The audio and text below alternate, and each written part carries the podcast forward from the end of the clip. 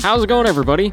Adrian here from the Gaming Observer for Thursday, November the 19th. Got plenty of news to talk about today. Let's jump right into it. Uh, first things first, the Game Awards have now revealed their 2020 nominees, and that is in advance of the event that is happening on December 10th. They've got a whole bunch of categories. Uh, the Last of Us Part 2 has been nominated for the most of them, 10 categories. Then there's Hades, who got nominated for 8 of them, and then Ghost of Tsushima for 7. Of course, the category that most people are looking at, the Game of the Year award, has 7 nominees. So they've got the three that I've already mentioned Last of Us, Hades, and Ghost of Tsushima. They've also got Doom Eternal, the Final Fantasy VII Remake, and Animal Crossing. I do think that's a pretty fair lineup, though I am seeing a lot of people saying that Doom Eternal should be replaced with Half Life Alyx. Obviously, VR is not super mainstream, so it's probably why it's not there. So I don't know, let me know who you think's gonna win. I think it's going to be The Last of Us, but I really think it should go to Animal Crossing. Anyway, the other category that I have my eye on is the best indie game.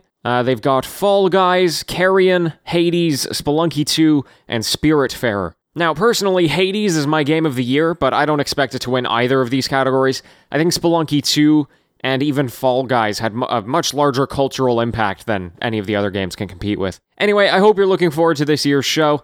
Uh, even though it does tend to focus more on game announcements rather than the awards themselves, it is always a great event to celebrate video games. It's a, it's a fun time. If you'd like to see all of the categories, just make sure you go to thegameawards.com.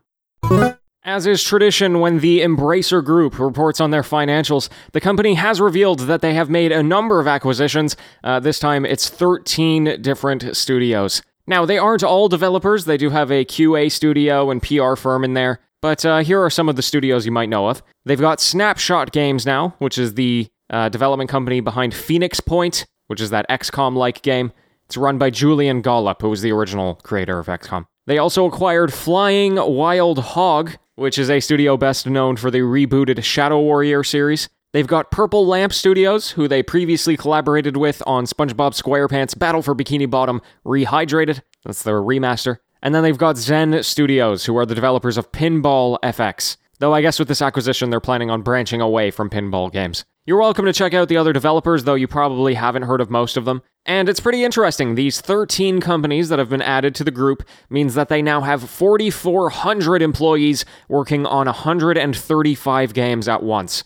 It's a huge company. And that strategy continues to pay off for them. Uh, the games division of the company brought their sales up 83% year over year. Crazy town.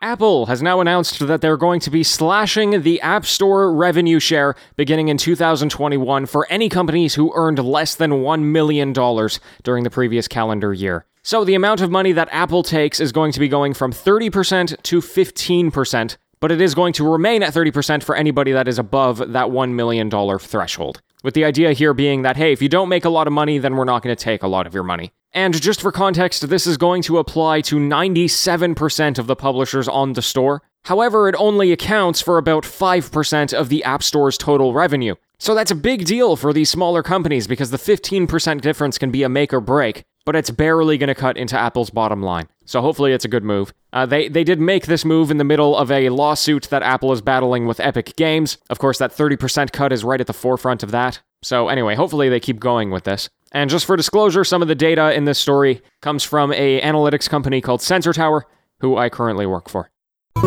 Okay, and just wrapping us up here, the prequel to Breath of the Wild and the sequel to Hyrule Warriors is called Age of Calamity, and the reviews are now available prior to its release tomorrow. If you don't know Hyrule Warriors, it was originally a game released for the Wii U, and it combined the story of Zelda and the gameplay of Dynasty Warriors. So the reviews for Age of Calamity are generally positive. However, the reasons for the positivity are actually quite split. Some reviewers absolutely love the story as a background to Breath of the Wild, others really didn't like it at all. The combat was generally praised as a Warriors game, but the typical negatives of the genre are still there, such as the repetition. It's also worth noting that many reviewers had technical issues with how it performed on the Switch, which, if you played the demo, is roughly translatable from that. So it looks like a hardware update is needed for the Switch soon. Or, you know, maybe the game is unoptimized, but the impression I got from the reviewers is that it was the Switch that was struggling to handle it. Anyway, folks, that's going to do it for today. Thank you so much for tuning in. I'm going to be back with even more news tomorrow,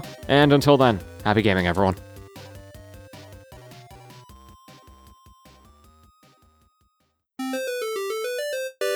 Hey, hey, TGO After Show. The show where I talk about anything on my mind. How wild is that? Yeah, okay, what's going on here? Uh, still writing my essay, but I have exactly 36 hours left, or something like that. So I'm actually gonna finish writing it tomorrow, and then do a final edit on Friday. And then I'm done. I'm free of the of the essay shackles, and you won't have to hear me complaining about it anymore.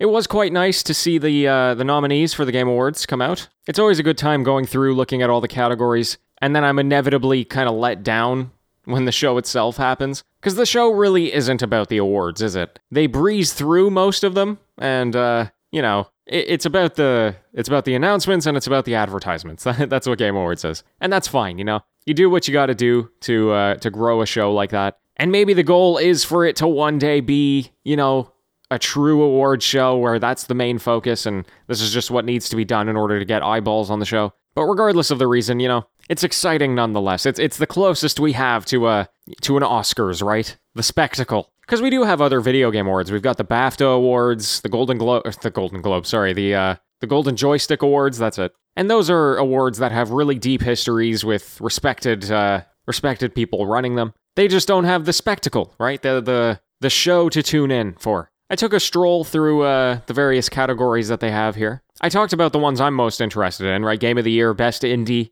They've also got Best Mobile Game, which includes uh, Among Us, Call of Duty Mobile, and Genshin Impact. And I mean, I don't know, the three of them, it's like. They've also got Legends of Runeterra and Pokemon in there, but those aren't going to do it. Call of Duty Mobile is just insanely huge. And then both Genshin Impact and Among Us have had obviously huge splashes this year. So I think that's really a toss up. They've got a best VR category that has Half Life Alyx, so I imagine it has to win that. They've also got the Star Wars Squadrons in there, but I don't know. Half Life Alyx was just insanely good. Actually, you know, I was thinking about doing like a TGO predictions thing. Like, I'm wondering if people in the community want to set their predictions for the Game Awards, and then, I don't know, we'll do like a, a reward of some kind, a, a role in the Discord server or something like that. Does that sound fun? I think that sounds pretty fun. Let's let's Let's see if I can't put something together for that. If you've seen other outlets do something similar to that, let me know uh, if there's any uh, anything I should know going into it. Maybe there's a, a handy website that can handle all that or something. I don't know. It might just end up being a Google form. Anyway, uh, that's going to do it. One more day of news, and then we're back on the weekend show, which I'm actually going to be able to do because I won't have an essay. So until then, farewell.